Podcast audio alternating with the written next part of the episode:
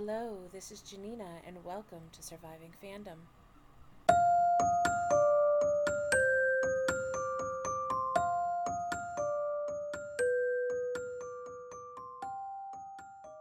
So, it's been a while since I've put out an episode, and um, I want to apologize for that for those of you who do listen to this podcast. It's been a crazy few months, let's just put it that way. But I'm hoping that I can now get back on track and start posting at least semi regularly. I can never say that word really fast. Um, but I received an email from a fan of the show. And I don't want to use her name, even though she sent me a video, not a video, an audio file of how to pronounce it. And it's absolutely gorgeous. And I could not possibly do it justice. But I also don't want to give her identity away because I don't want to create problems for anybody. Um, but I just wanted to share a little bit of her experience and what she had reached out to me about. And that was her experience in the K pop fandom and how all consuming it was to keep up with everybody that was fangirling around her. Um, I had not realized how incredibly massive the K pop fandom is. She became consumed with trying to keep up with the Joneses, basically, trying to keep up with the fandom and how overwhelming it became to do that. And I could really resonate with that feeling because I too felt that way. I know I've mentioned it before in other episodes, but when I was in fandom, the Game of Thrones fandom heavily, I felt very um, manic. Like I just had to be everywhere and make sure that everybody knew I was around and put my two cents in where I could because that's how you get noticed. That's how you get seen. That's how you become popular. And so I understood where she was coming from because it can be a lot. And then when you have other people that are into it, you're like, oh, I got to keep up with them. But maintaining that pace can be near impossible. And that is what my friend realized as um, as she was getting deeper and deeper into fandom, and then she took a step back and realized that she needed to fandom on her own terms, and she needed to do it her way and to take a break from all of it.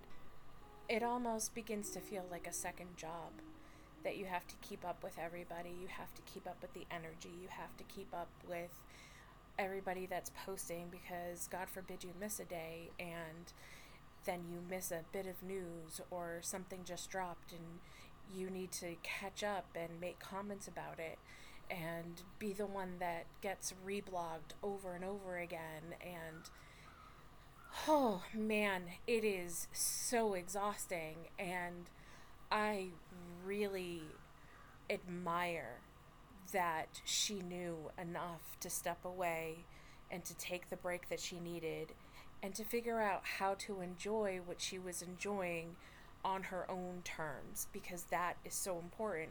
And that's what it's supposed to be about. It's just finding that niche that makes you feel comfortable because it can be really hard to go at other people's pace. You have to go at your own pace you have to take care of yourself and your needs. We all suffer on some level from that FOMO feel, you know, we're afraid to miss out on something. We it's just I think sometimes I think it's human nature to feel that way and then sometimes I think it was it's a combination of human nature and the society and the pace that we live in today. Everything is quick, everything is fast. I can go on an app on my phone and connect with other fans immediately. I can flip through a bunch of different forms of media to get to um, anybody that I need to get to in that moment. I can cross post, I can do anything. It's almost like you need a goddamn buffer account to be able to make sure that you're making posts in all the right places. And who has time for that anymore?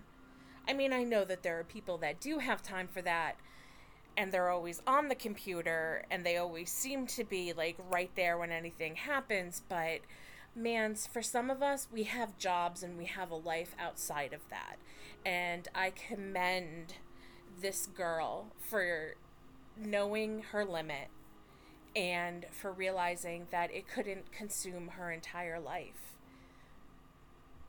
One thing that she said that I hope she doesn't mind if I share is that she could focus on what made her happy and that when she was younger, she was perhaps looking for how to define herself and that joining fandom helped with that. But now that she's older, she can let go of that and then and focus on building her own identity. And I just found talking to her to be so incredibly inspiring. And I think that she is an amazing woman.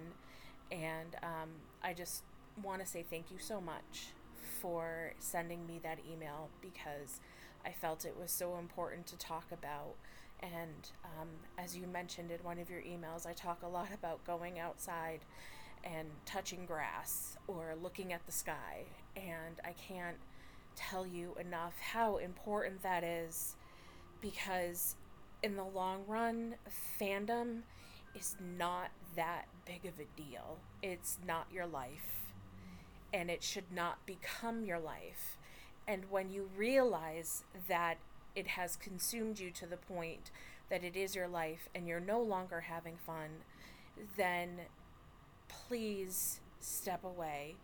Ask for help from a friend if you need to. Ask for help from someone that you trust, but just don't let it consume you to the point that you're miserable day in and day out.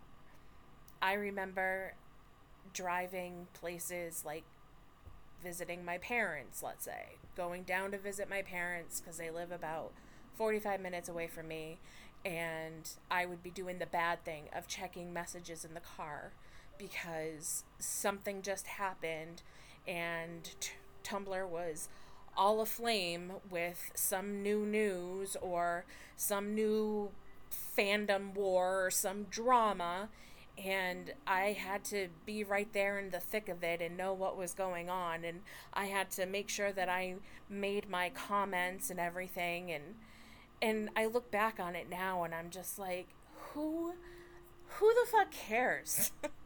why did I make so much why did I make such a big deal out of everything? Why couldn't I just be like, eh, another day, another drama, and move on with my life? Why did it have to consume me? I think we all want to be accepted by our peers, our peers at work, our peers in our, if we belong to a religious group, we all want to be accepted. So I think that when you have a huge community in fandom, it's natural that you want to be accepted and you want to be like taken into the fold or as I've seen in a lot of fandoms become family, which I just have to laugh at that. If I wanted to be verbally abused, I would go and hang out with my actual family. Although, in a sense, sometimes being part of the quote unquote family does actually feel like being with my family. I joke, I kid. I do love my parents and I love my family, but even they know how much we can all be. And i will just leave it at that. I want to share uh, something that Lisa had sent me this week, and I found it very apropos, especially for this podcast and, well, this episode specifically.